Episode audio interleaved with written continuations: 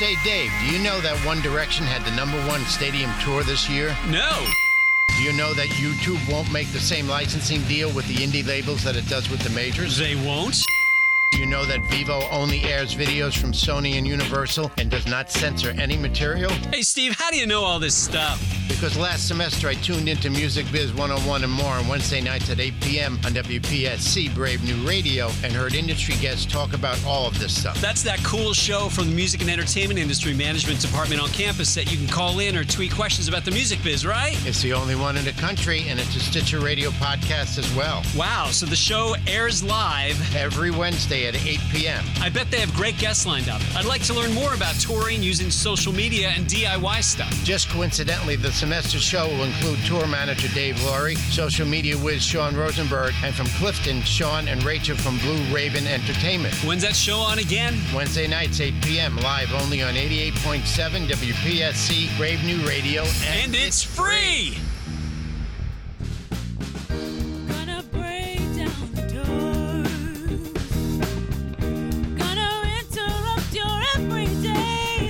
Day you're listening to Music Biz 101. We're listening to the Ally Mac Project, The World Is Ours. She was our theme song winner, and this is Music Biz 101 more on Brave New Radio 88.7 WPSC. I am your Professor David Kirkville, alongside my favorite doctor in the world, Dr. Stephen.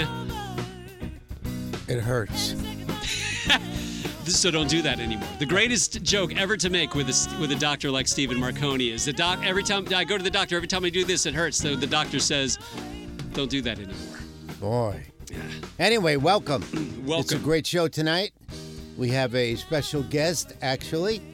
You gonna get, do the honors, or should I do the honors? You do the honors on who it's gonna be, then we'll okay. do the rest of our intro. Yes, we have a special guest, a long-time booking agent. We haven't had any booking agents on the national scene on yet on uh, the show, and we have Adam Kornfeld from Artist. Artist Group International. Group International. I couldn't remember the second word. You can just say AGI and you'll be cool. Yes. And Adam is a uh, former student of mine and a longtime friend. Back when so, you were in Syracuse? Yes. He graduated, I believe, around 1981, 82, somewhere in there. And he's been an agent his entire career. And uh, he's one of the few people besides uh, Harvey Leeds that I know that has had only one employer his whole career. Wow. That is interesting. Yeah, we'll talk to him about that because that's that's a rare thing. I was with uh, Polygram Records and then Universal po- Polygram, and I made it through and made it 16 years, and I never th- was unsure if that counted or not. But then I left. So, I but my brother's been with Prudential. Wow. For 25 plus. Yeah, years. I could see it in those kind of fields, but this in the entertainment field is very rare because there's no stigma to having four jobs in two years. I had a great conversation with a woman. Uh, tonight we, we went to a meetup in clifton new jersey mm-hmm. music industry new jersey meetup with a woman uh, carla lipinski who is uh, i think she's the general manager of ok good records and she was uh, talking about she was recently speaking with a guy uh, who is running a startup and he used to be a major like bigwig in the industry. She couldn't believe she was talking with this guy because maybe five years ago he would never speak with her, and now he's working with a startup and he's you know mm-hmm. Talking yeah, lower. right. So Come, goes around, comes around. Yeah, certainly works True. that way. Uh, we should let you know this is, as we said, Music Biz 101 and more. It's the only free advice college radio, music and entertainment biz talk show and podcast in todos los Americas. We have a producer, and his name is, is Philip Gorachowski. We have a student co-host today. His name is Tim Geisen. Tim Geisen. Tim. Thank you. Yes, Tim has nothing more to say to you tonight. But you're going to hear some Tim Geisen in a little bit. He has been the composer of our jingle that you hear about halfway through the show every week. And you should know that you can tweet us right now any questions you have for Adam. Kornfeld, sorry. Uh, tweet us at MusicBiz101WP. We're always on Instagram, MusicBiz101WP. We're on Snapchat, Professor Philp. We're on the Stitcher Radio mobile app, and you can always sign up for our weekly newsletter. Go to our website, musicbiz101wp.com. One final thing we should thank the last guest we guest we had, George Dassinger, PR guru, was on the air with us two weeks ago. Correct. And George, since uh, he and his media use in the music and entertainment history class have gotten some nice PR for us, uh, sp- most notably in NorthJersey.com, they have a Radio Waves column, and they uh, did a nice little write up about us and our Brave Braveathon contest, which we will talk about at the end of the show. And our corrector, it was three weeks ago. Thank you very much. You're welcome. Three weeks, 21 days have passed. Our guest is called in. Stephen Marcone, take it away with Adam Kornfeld of AGI. Adam. Oh, Adam. Marcone. Okay, Hello, make. Dr. Marcone. Hey, how are you? And that was some game last night, I take it. Uh, it was a great game, and it is great to talk to you as well. Ah, now I'm here with my co-host Dave Philp and the producer of the show Philip and a student uh, co-host too here, Tim. So Hello, Dave, we're Philip, and Tim. yes. Hello, Adam. So we're all here in this little room here, and uh, let's get started just by saying quickly, how did you get started doing what you do? How did I get started doing what I do? Um, well, I am a booking agent. It's a, a, you know, I book concerts, but I mean, I really started.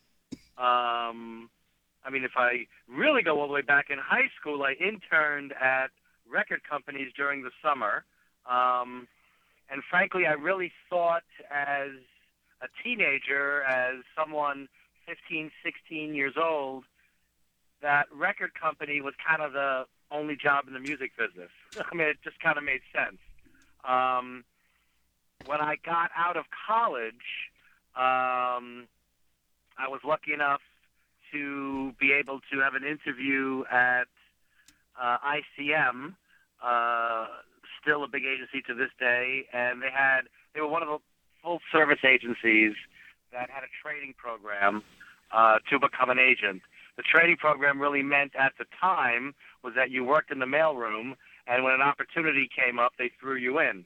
Mhm. Um, so I literally started in the mailroom uh, out of college uh, in, at, at ICM, pushing a cart around the office. Um, an opportunity came up. I became an assistant to an agent, which are really the only two jobs, basically, at a talent agency now is either you're an agent or you're helping someone be an agent. um, and so I, you know, started out as an assistant, and a few years later, you become an assistant for a, a an agent who books clubs. Then you move up and become an assistant to someone who books theaters. Then you become an assistant to someone who books arenas. Um, and I just kept moving up and up and up, and one thing led to another, and it took a few years. And they gave me a desk and let me started booking. I started booking colleges, and um, moved on from there. Ah, so how did you get noticed as a intern? Not basically an intern, but a mailroom type person. How did you separate well, yourself I, from? I actually, I actually do have a funny story about that um, because I was in the mailroom and I wanted to become an assistant. That was the next step up, um, and I was an assistant after college for five months. Um, and looking back, you know, it's, it, at the time it seemed like forever. Of course, now it was a, a blink of the eye. But I noticed that the assistants in the music department uh, who were in a big pool area, but a bunch of them they were not uh allowed to go to lunch together. Half of them could go at one time, and another half could go at another, and that upset them. So when I heard that, I said to them, "You know what? I have an idea. You, everybody go to lunch, and I'll watch all your phones." And they loved that, and they went for it. So like these six people or, or eight people, they were able to go out to lunch together, and I ran around this pool and answered everybody's phones and the agents didn't always go out to lunch every day. They would work through lunch sometimes. So I got to know the agents. When the first opening came up, they thought of me. They said, "Hey, who's that guy at lunchtime that helps us? We like him, right?" So that's how I got my break as an assistant. Ah, yes. So you packed a lot of things in the first three minutes here. One is that you had this passion since high school to get into the music business. Correct?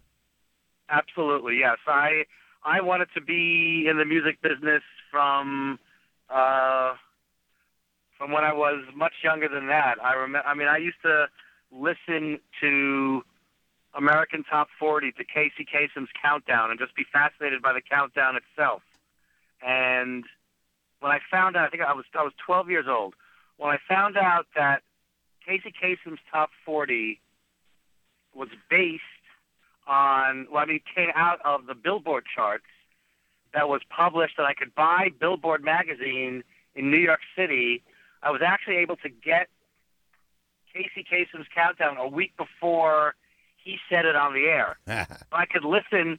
I could not only learn all about the business by reading Billboard, but I'm sitting there listening to Casey Kasem's Countdown, knowing everything he was going to say because I had it right in front of me seven days earlier. so I love that. That's great. Yeah. And the second thing you said was that, uh, well, I think in passing, but you should give a little, if you would, to the audience, uh, the uh, structure of a large agency and how they work, you know, with the different territories, et cetera, et cetera. Well, know, when I went to ICM, and this would be true of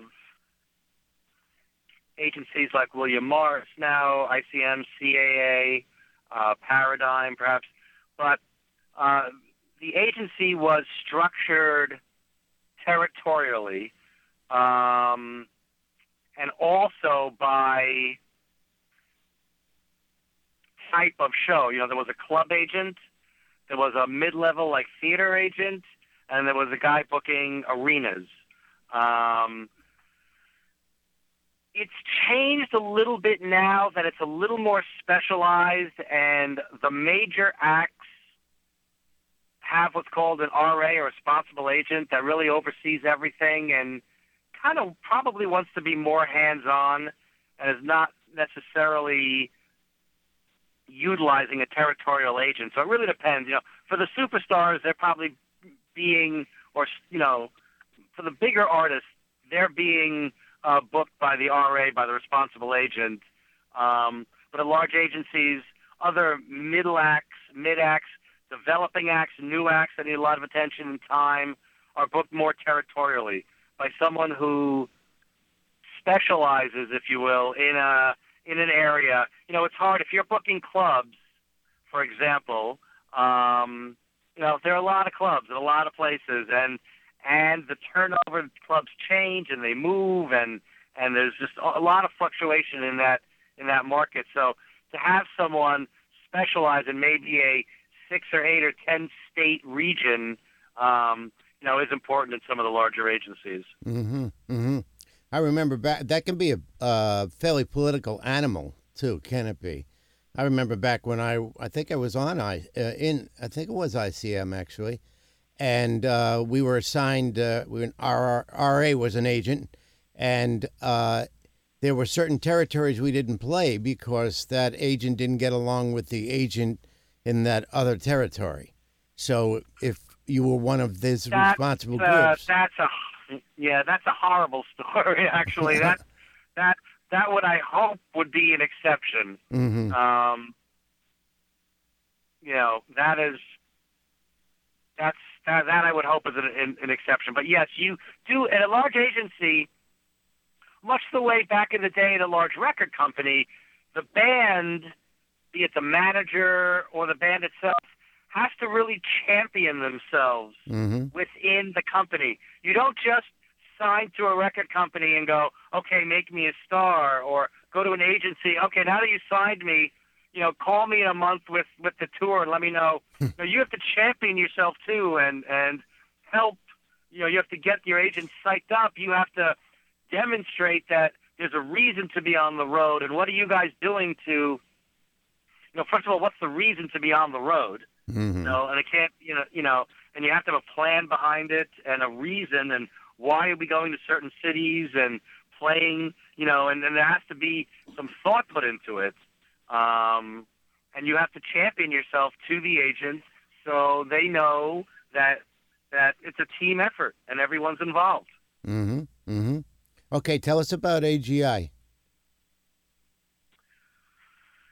AGI is, uh, you know, in in one form or, or another, we're about 25, 30 years old. Uh, still considered a uh, independent booking agency, um, small, you know, boutique agency. We have seven agents, um, which is actually up from five last year. So we're Mhm. growing um, slowly but surely.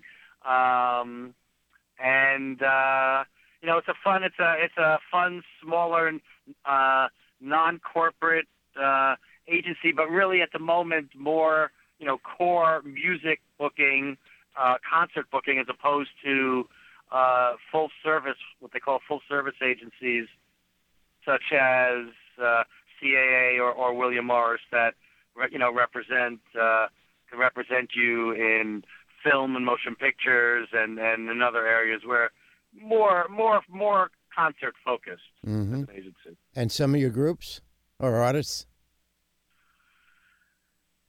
Uh, AGI, we represent in in no particular order. Some of the artists represent include uh, Billy Joel and Rod Stewart, um, Metallica, uh, Rush, and Motley Crue, and Def Leppard, and Neil Young, and Muse, and Elvis Costello, and uh, Yes, and uh, those those are a few that come to mind right off. Right. Now, do you have any younger acts or any breaking acts? There, yes, there's, um, you know, actually speaking of uh, the company developing um, um, and, and, and growing and, and bringing in more people, we have brought in some people, and yes, we are starting, and th- that that is that is obviously something important to continue to revitalize the roster with younger acts, and uh, the answer is yes, we're doing that. And a band, for example, that has broken in the past year, that's continuing with a new record coming soon, is a band like Hollywood Undead that that are doing great. And another band that's broken in the past year is Volbeat, um, that have really gone to another level in active rock. So there are bands like that that are starting to break from our roster. Hmm So yes. Okay, with the, um, I guess, with the organization of Live Nation, which has around, been around for years now, but prior to that, of course, it was a different business as concert promoters were all in, independent. How has the booking agent's job changed? It's changed drastically. Um, I mean, it's changed on a number of levels. Um, you know, first of all, how you conduct business is obviously very different. Um, you know, uh, my office, my office used to have typewriters. Uh, we used to have typewriters and, and fax machines, which we don't we don't have those things anymore. But aside from how you do the business, what's really changed is that it really has become a business Mhm. and we thought it was 30 years ago you know we thought it was a business kind of. And it was it was independent promoters uh, entrepreneurial guys working hard um making money doing their thing. And yes it was a business but now it's now the corporations have taken over. Now it's become a much bigger game. The numbers are completely different. Um you know, ticket prices were five dollars. Now they're three hundred dollars. There's a lot more money that's being split up. Um, there's a lot more money in the pot. A lot more money that has to be accounted for. Um, so our jobs has have they've really changed. We're talking um, on the bigger level. Um, we're talking, you know, on the on the theater, uh, arena, stadium, major tour level. Um, we're talking about a lot of money. We're talking about millions and millions of dollars. Mhm, sure. Um, and so it's it's not a game anymore. It's a serious business. There are a lot of people involved. There's a lot of um, checks and balances and accounting, and you know it's it's it's fun, but it's also a business. hmm So, for example, with a Rod Stewart tour, uh, what is your role then if there he's going out on tour for six months, twenty-one cities? What uh, what role do you play in that? I mean, we are the people who, you know, as boring as it sounds, uh, physically route the tour from city to city, uh, figuring out where we're going to play on Monday and Tuesday and Wednesday, et cetera, et cetera. All, you know, based around arenas schedules such as the NBA, NHL, circuses, and other things, and figuring out the schedule. But what we really do is work on the deal for our artists, figure out how much Rod's going to get paid based on figuring out the ticket prices, figuring out the gross potential, figuring out the expenses to run the night, and trying to make them as low as possible. Expenses being everything from renting the arena to advertising to marketing, uh, et cetera, et cetera, um, and trying to make the best deal uh, for your artist and overseeing it and overseeing the marketing and on sale of the show, um, overseeing the paperwork and the contracts and deposits of So- the show. So if it's Uh, a if it's a total Live Nation tour, then you still have a role, even though he'll be playing oh, in very, in Live Nation, so. you know, Live Nation venues, whether they're leased Very or owned or so. whatever.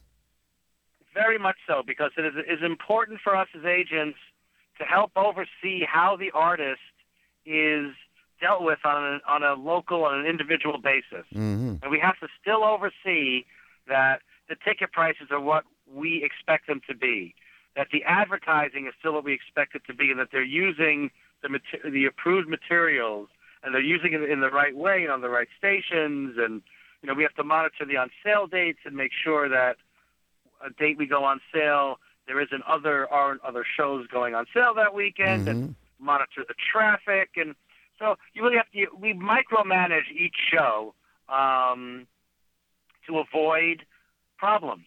hmm Uh, the last thing you want is an unhappy artist or an unhappy manager saying, "Hey, you know, how come so and so? Why didn't we do this? Why didn't we do that? Marketing wise, why why did we go on sale the same day as the Rolling Stones? You know, Mhm. you have to you have to make make sure that uh, the market's clear. So that's part of what we do. We're local, we're, we're traffic cops for each show.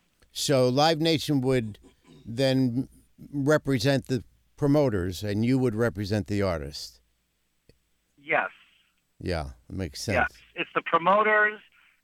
The promoters are obviously running the venue and they're putting up the money, but we still want to uh, to be on top of of how the artist is marketed. It's not up to the promoter to decide, um, you know, what picture to use, um, what song to use in the ad. You know, we supply that stuff, so it's done the way we want it to be done, the way the artist wants it to be done. hmm Now, Billy Joel's a special case with this Madison Square Garden um, every month and so on and so forth.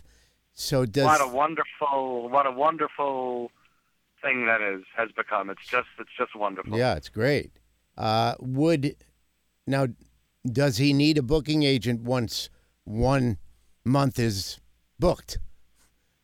If it's No. going to be the same venue and same More setup and so. so on. More, more so than than yes, Mm. uh, because I mean, it's the way these are have been marketed and put on sale, and and the oversight that's been put into this. It's kind of if it was just as easy as putting one on sale and putting the next on sale, then then the answer is you know anybody could do it, but that's not. There's a there's a lot more that goes into it than that, and since this has started, it's grown into more and more, and there's there's more uh, sponsorship involved. There's more, you know, things that have developed now with uh, with MSG the MSG network, and now how they're uh, utilizing Billy on the network. So there's, there's been a lot to oversee um, with the which each with each on sale and announcement and how it's marketed, and yeah, now we've sold out two years, 24, 24 shows. It's Ah. really it's really unprecedented. It's just it's it's it's really a wonderful thing. and he can go to bed and sleep in his own bed after each show Not if bad. he wants to. I know. Yes. Not bad at all. Okay, Dave had a question. and it's a, you know to have to have a residency uh, in New York City is one thing. To have it at Madison Square Yeah. Garden, you know, at the world's most famous arena, like yeah, it's it's really just, great. It's it it couldn't be better. It couldn't be better. He is, you know, they market the Garden. We market it as a franchise. You know, there's Mhm. there's the Knicks, there's the Rangers, there's Liberty, there's Billy Joel. It's it's it's terrific.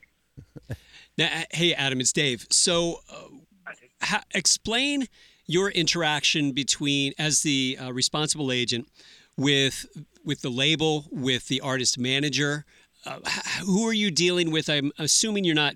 Well, I don't know. Are you dealing with the artist that much, or is it mostly with the manager? Can you kind of get into, and is it just case by case? Sure, sure. Well, it is it is different with every artist, um, for sure. And some artists I'm very close with. Other artists a bit more of arm's length, uh, and and in between with others. But generally, my instructions and my you know comes from lots of discussions and back and forth with with with the manager with, or management. Um, you know, some and my level of input. Sometimes they want me to do everything, and sometimes they tell me exactly what they want to do, and I have to execute. There's all all all all different. Uh, uh, every band's different, but you know, generally the manager is who you're talking to. And could you please explain, because I'm sure there are some people listening, the difference between you and the manager? There are probably some people saying, "Well, wh- why do I need one or the? Why don't I just get Adam? Why do I need a manager?" Kind of explain the difference Yeah. between an agent and a manager. Yes, you very much need a manager. The manager manager hires me, um, and I am a piece of the puzzle. Um, and touring and the booking of shows is a very important piece of that puzzle.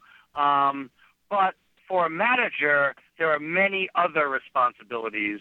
Other responsibilities include things like recording and negotiating with a record company or dealing with all things regarding recording, regarding um, you know image and artwork and and the selling of the artist in other areas and and you know whether merchandising and you know uh, t-shirt sales and all that and all the things the manager is is the center of everything um, and an agent is an important piece of that puzzle, as is the artist's lawyer, as is the artist's accountant, or other important people on the team.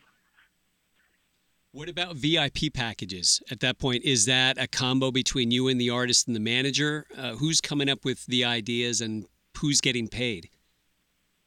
Uh, well, the VIP packages now. What's what's really happening is, um, it's the the artists are now being finally being compensated for what you know used to be called like like scalping. What used to be considered scalping is now legitimized by um, VIP packages uh, that allow the artist to participate, um, you know, in that in that revenue stream. And yes, that is definitely something that an agent and manager both help negotiate and facilitate um, for their artists. And there's many different types of VIP packages now, um, and it's really all about what an artist feels uh, he, she, or they are willing to.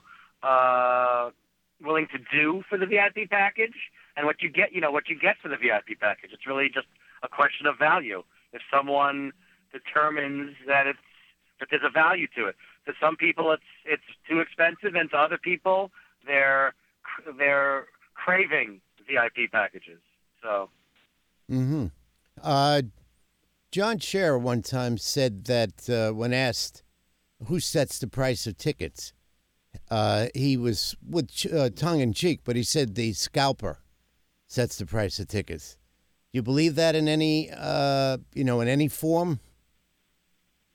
Well, um, with some of the platinum and VIP packages now available online, uh, to a degree, the consumer does set the price. Um, you know, uh, so for the best seats in the house, that could be true now. Um, Mhm. You know, when you go online, you, people are bidding for for exact locations and um, you know, whatever extras go with that. Uh, that that an artist or a venue or both are willing to offer. Mm-hmm. Mm-hmm.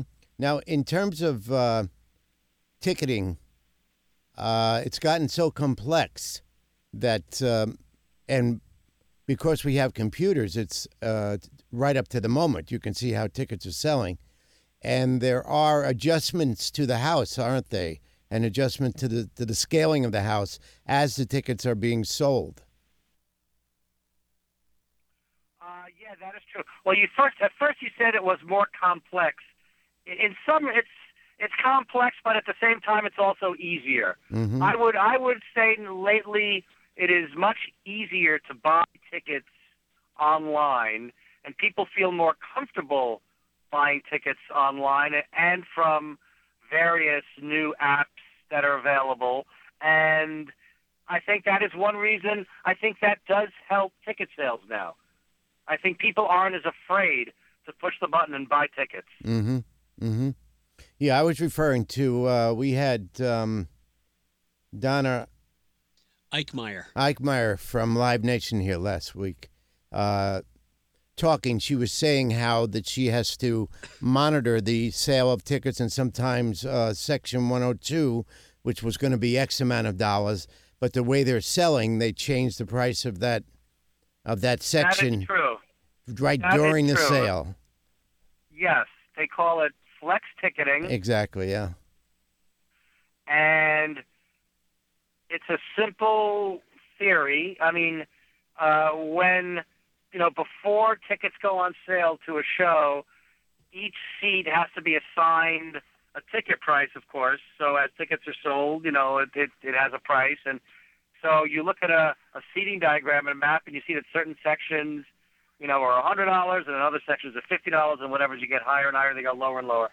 Um, but there are times when perhaps the perceived value of a ticket is misjudged and you find yourself selling tickets so fast at the top ticket price and people aren't interested in buying the second or third ticket price they're buying what's called from front to back they're trying to buy the best seats possible um, that that is a way to Mm. somehow to sometimes generate a little extra income by flexing a few seats that may have been the the second price and make them the first price. So you're extending the the top price by a row or two or three um, to earn a little more money. That does that that does happen, and it's very similar to what happens in other businesses, be it airlines or hotels. Yeah. And that's that's the way they're all. That's the way the computer kind of does that. It's just um, it happens. It's been happening in those businesses forever. Mm-hmm. It's, mm-hmm. it's taken the concert business a little longer to catch up. Right. So, in other words, you could be at a uh, at a Hilton, and the guy in the room next to you might have paid a little less for a little more, and it's the same thing true to be at a concert. That the guy Yeah. maybe a row behind you is paid a little a little less or even a little more than you did. That is possible. Yes. Interesting. A quick question for you about uh, genres.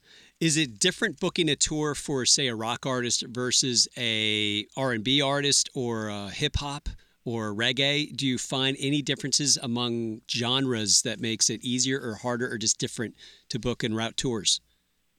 Or Metallica if they're- versus Rod Stewart. Yeah, yeah, yeah. Well, okay. See, Metallica and Rod Stewart, as different as they are, um, you know, musically and fan base wise, what they have very much in common is, um, aside from being both superstars, you know, is that they are playing similar venues or the same exact venues, and and, and often cases being, in sometimes being marketed the same way.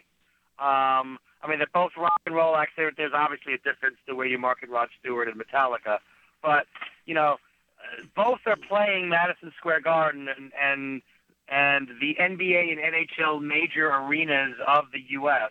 So there's a lot of similarity there um, in booking them. Um, now, if it's very genre specific, you know, when you said, you know, if it's R and B, um, you know, I've we represented as an agency for many years. We represented Luther Vandross. Now, Luther Vandross, again, a superstar who was booked much the same way as Rod Stewart and Metallica are in the very much the same venue, so that was very similar.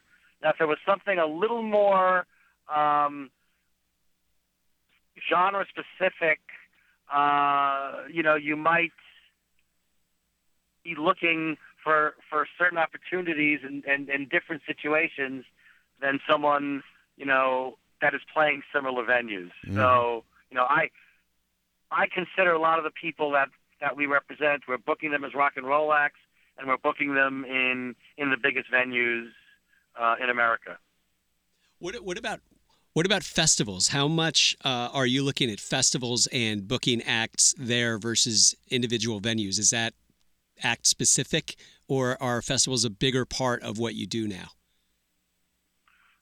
festivals are becoming more and more uh, a obviously a bigger part of, of everyone's life in the music business because they are they are just becoming uh, more of the norm. Um, not more the norm. There are there are many there are many more there are many festivals now that are completely legit from city to city, coast to coast. And I'm not just talking about the three or four major major ones that everyone knows about, but but even on on on regional levels now, there are just so many more festivals, and of course, you know, uh, many of our artists are involved in that. Be it, you know, be it uh, a Billy Joel playing New Orleans Jazz Fest or Bonnaroo, um, or Metallica uh, headlining Rock in Rio, um, or things like that. So uh, some of, but then there are younger artists and bands we represent, such as uh, uh, Cage the Elephant and Band of Horses, and that are playing many other festivals. So yeah, so you know, yes, festivals are a big part of the concert business now, and and will be for some time. It's it's developing and growing, and and the the good ones, uh, they're run well, and people people want to go. People want to be part of something that big. So it's working.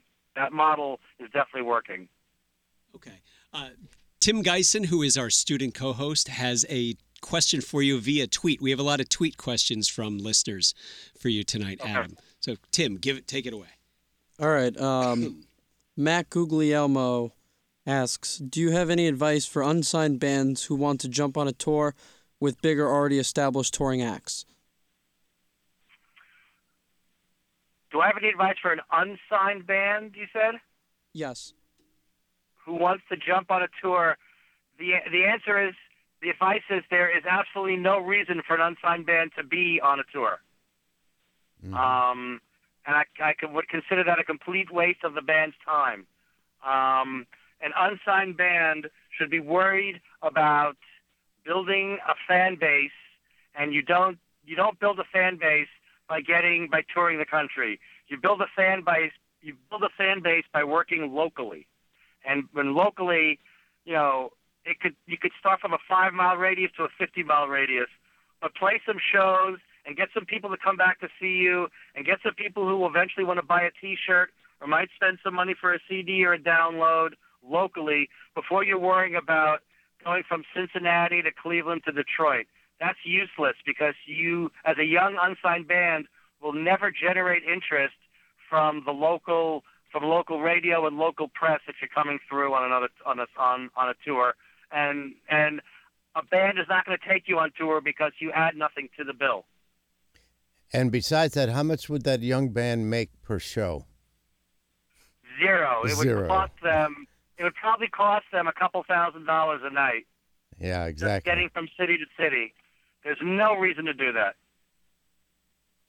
Okay. Uh, from Valerie Marie What kinds of consequences are there for under or overestimating the size of the venue that you're artists can sell tickets for? Mm, good question. Uh, yeah. Um, well, that's certainly my job to try to put my artists in situations um, where they can sell out or come close to selling out. Um, that's you know, you, an artist never wants to walk into an empty venue. Um, selling out is okay, and keeping people guessing how many you know, selling out and, and having people wonder how many people you could have done is an okay thing. Um, you know, it, it's it's okay to have some people outside of a club or outside of a theater that can't get into a show sometimes. Um, but yeah, half empty house is no good. It's my job to make sure that does not happen. Do you use a lot of things like analytics, or, or, or do you have specific programs that you use so you can tell? Uh, you know, last time the artist was playing a thousand seat venues and, and we think we can get them up to 2500 this tour is is a lot of it gut or are you looking at social what are you looking at when you try and take the artist that next step well we certainly have the history we know what we've done in the past exactly where we played uh, what day of the week it was what time of year it was uh, what the capacity was ticket prices how fast we sold um, we even can get zip reports of where we sold the tickets geographically. Sometimes that's helpful to know. Mm-hmm. Um, so you take that info, uh, and and and you know that's that's that's part of the equation of where you know you always want to. Every play that you make, every show that you book, you're not just doing it for that show, but you're doing it with the next couple shows in mind. Why are we playing here? What's the step that we're taking to get from this to get from this 500 seater to the 1,000 seater to the 3,000 seater, et cetera, et cetera. What are the steps? What do we have to do? Um, so that very much goes into the into the thought process. Okay, from uh, Tona Vaz, as a promoter slash talent agent, what are you looking for in a band? Uh, to uh, meaning what makes me interested in signing a new band. Um, it's not just usually one person's decision unless you really have a strong gut for some reason about the artist. It's more of a company decision. We sit and we talk about it. But it's um, aside from the music itself, it's who's involved and what kind of uh, potential and future we see for the band. Because frankly, young bands, there's a lot of work that goes into it, a lot of time, and time is money. Um, so you really have to believe in something and have a, a reason. And belief is not just, oh, I like it, but belief is, oh, I know that record company or I know that manager and that record company. I believe in that team. They've they've done this before, or you know, or something. Or this city is happening, and these this you know, this band is following the footsteps of this, and there's a trend going on here, or you're seeing a band break locally, or you're always looking for some kind of an edge. It's you know, it's not just gut. Gut is a complete waste of time. Um, you know, it's nice to want to book what you like, but um, it, you need a lot more than that. Okay, uh, Joel Philippi says this may be a dumb question, but do you handle booking shows internationally or just in the U.S.? If so, what's the difference? No, that's not a dumb question at all. No, no, no. Um, and the answer is we represent some of our artists internationally, not all. There are international booking agencies, um, mostly based in London, that book outside of North America artists. Uh, we represent some of our artists. For example, Billy Joel, we represent everywhere in the world. Um, and there's various reasons. There are other artists we represent just in North America um, on the superstar level. On the club level and younger level, um, most artists would be handled by international agencies because booking on a club level uh, you know, it's it's really hard to keep track of all the clubs in Uruguay. Um, so you know, you need you know there there's a lot of countries out there. It's it's pretty tough to keep track Um, so you really need specialists uh, on that level. Okay, from Yasmin Azir. Being a booking agent, do you already have go to venues or do you have to find different venues for each artist? Uh, well, a little of both. Um, there are, uh, I mean, I'm always there are always new venues, and I'm always learning about new venues, and there are always new venues opening, um, and old venues closing. But you know, uh, I certainly know every NBA and NHL and and NFL and you know arena and stadium. I know you know many college uh, arenas and amphitheaters all over the country. But then, of course, there's many theaters and clubs and casinos and performing arts centers Mhm. and fairs and festivals. Um, so uh, I know, you know, the answer is, I guess, I, I, I know a lot of venues. yeah. You have any interest in uh, electronic dance music? In booking that? Do you see any interest Well, in, in the traditional music business? Yeah, no, oh, oh, in, in EDM, absolutely. Mhm. Um, you know, at at the moment, uh, we are not currently huge in that space. Um, we're not big in. I'd, I'd like to listen. I'd like to sign some country artists. Mhm. I'd like to. There's some. Uh, that's that's that's quite an expanding business at the moment. So yeah, no, we're we're open to. I'm open to all uh, possibilities, but at at the moment, uh, no, not not big on the dance scene. Mhm. Okay, from Alexa Ray. How can an unknown artist get you to listen to music in a world that doesn't take unsolicited materials? Well, I'll listen to something, but it doesn't mean I can really help because without an agent can't do an agent can't do his job without a, a full team, without a manager, um, and a team having there has to be a reason to be on the road and to tour. You don't go on the road to create the reason. The reason, Mm. you know, it has to it has to be more than just okay. Now I have an agent, so book me and make me famous. No, there ne- there needs to be more. There needs to be music. There needs to be songs. There needs to be a manager helping you form those and get that music out to people. Which live is just part of the equation. Um, obviously, your online presence and social media presence is very important, and that's generally not something an, an, an agent is involved in.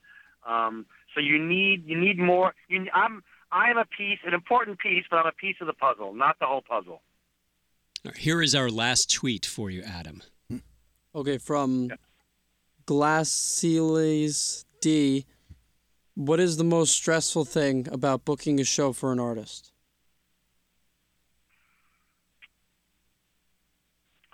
The most stressful thing, uh,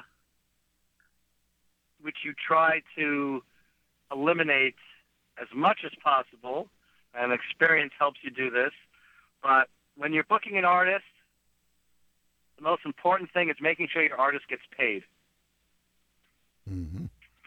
and that's just something you have to you have to, I have to make sure the artist gets paid. Period. Who are you talking to at that Uh, point? Are you talking with the tour manager? Or are you talking directly with the promoter? No, the promoter. The tour manager is no, no, no. It's with the promoter. I have to when I make a deal with the promoter. When a promoter, when I confirm a deal to a promoter, and there's an amount of money guaranteed, uh, it's my job to make. You know, I have to make sure that the artist gets it. That's very so. That is very important. That may not, you know, be the uh, the artistic answer, but that's that's that's one of the things I'm hired for to make sure the artist gets paid. And and so, it, it, how, do, how does that work though? I mean, at, at the end of a show, um, is, if you're physically not there, are you just looking, making sure that they're transferring oh, no, the no, funds? No, no, no. I if there is if there is if there is even the remote question in my mind of any concern regarding the, a payment to my artist, it is taken care of months before the show even happens. I am. There is no way I'm getting a call at midnight saying, "Hey, Adam, they're not paying me tonight." no, no, I've taken care of that long, long before that, long before that. Okay. But it's still an important part of my job, and still something I have to make sure happens. We have to take a real quick break, Adam. Is that all right with you? No problem. Okay, we'll be right back. Uh, we're listening to Music Biz 101 and more. We have to d- take a quick break, and when we come back, we will finish up with Adam Kornfeld. We'll t- also tell you about the Braveathon contest, which is over on March 3rd. Right back. Music Biz 101 and more. How can I make money in the music business? Why copyright? Should I make a CD anymore? Trying to break into the music and entertainment biz? Wondering how the business works? Wondering how guys like Elton John and MC Hammer go bankrupt? Am I not making any cash? Tune in to WP Brave New Radio every Wednesday night at 8 o'clock. Hang with the university's music business faculty hosts, me, Steve Marcone. And me, Dave Philp. Plus, we'll have industry guests and students from the music management program. How do I get gigs down at the shore? Call in with your questions and hear the latest in industry happenings. How do I get my music on iTunes? How do I get on a tour? It's Music Biz 101 and more every Wednesday at 8 p.m. Only on WP Brave New Radio. Your secretary's got our checks, right? Mine's direct deposit, I think. If you want to learn about the music industry and you don't know where to go, tune in to WP 88.7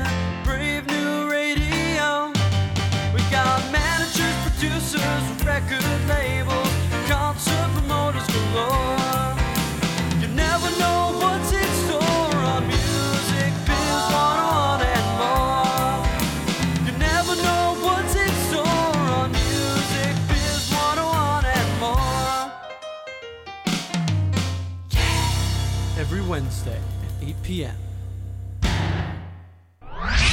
You're listening. You're listening. You're listening. You're listening to Music Biz 101 and more. It is true. You're listening to Music Biz 101 and more on Brave New Radio 88.7. I'm Professor Dave Philp. We're here with Dr. Stephen Marcone. Is I.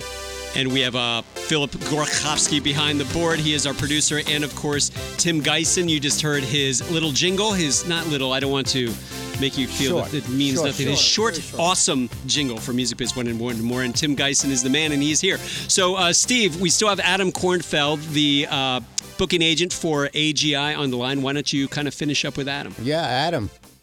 Been a great hour, actually, and we feel we could actually do another hour, actually.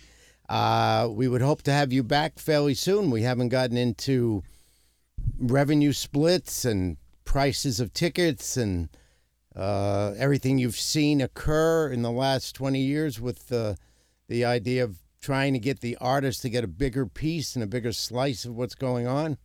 Uh, but it, uh, it's been fascinating. I think very, very much so for our listeners too. So we hope to have you back I, soon. Uh, my my pleasure, and I, I look forward to uh, to being invited back. Great, great. Th- thank you, Adam. Much appreciated. Thanks, guys. All right, take care. Bye bye. That was really good because we actually were getting some tweets as uh, we were talking, and people were tweeting me uh, saying "wow" and using harsher language than that, but then saying this is a great show. Yeah, This was uh, one of our best. There's a ton of stuff that we still have to talk about with him. yeah. He's been, you know, doing it since about 1982. So he's seen such a change in this business. Uh, you know, where you used to tour to support the record, and it's the exact opposite, obviously. And uh, how to continue to beat whatever you, whomever you have to beat to get your artists to get a bigger slice, uh, because artists were getting almost nothing in those days uh, for the amount of work that they would put into a show.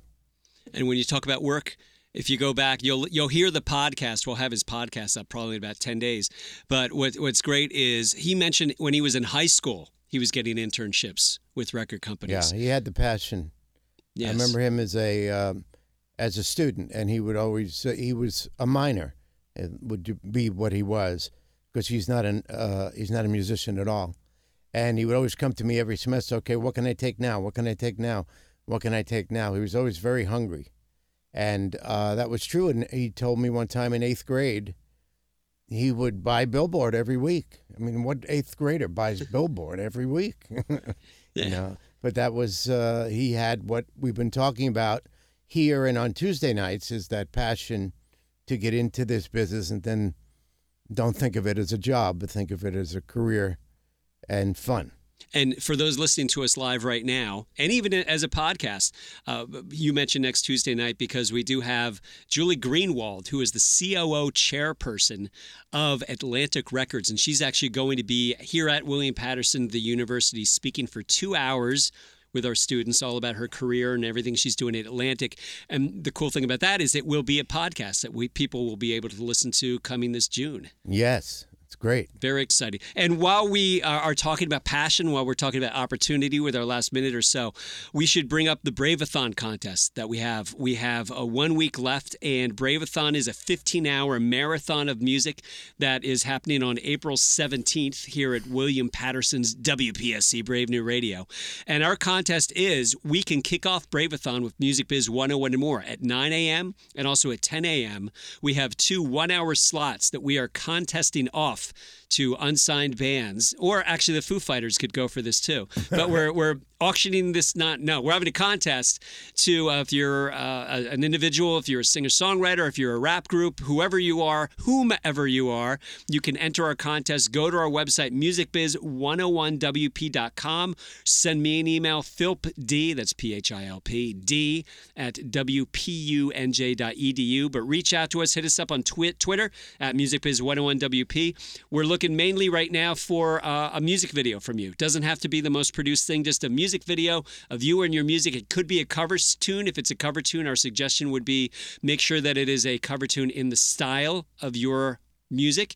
And you also need to, if you enter this contest, make sure that you have at least 30 minutes of music that you could play. And the winner performs live at 9 o'clock and also 10 o'clock. And then the second half of the hour, you get to sit down with an interview live with Dr. Stephen Marcone and myself. Be creative. Think outside the box. Yes, exactly. And our friend Tim Geisen, who is here. Tim, you are planning on entering this contest, aren't you? Yeah, we're we're trying to work on a video shoot for this weekend for the music video. That is great. And Tim is a piano player, right, Tim? And Yes, you, I you am. and you're con- when we talk about passion, you've got lots of gigs. You're how many ti weeks times a week do you gig? Uh, two to four times a week. Which is great. So instead of uh, sitting on your couch taking pictures of somebody's cat, you're actually going out and playing Yes, because you're a cool cat. of course. That's what I'm saying.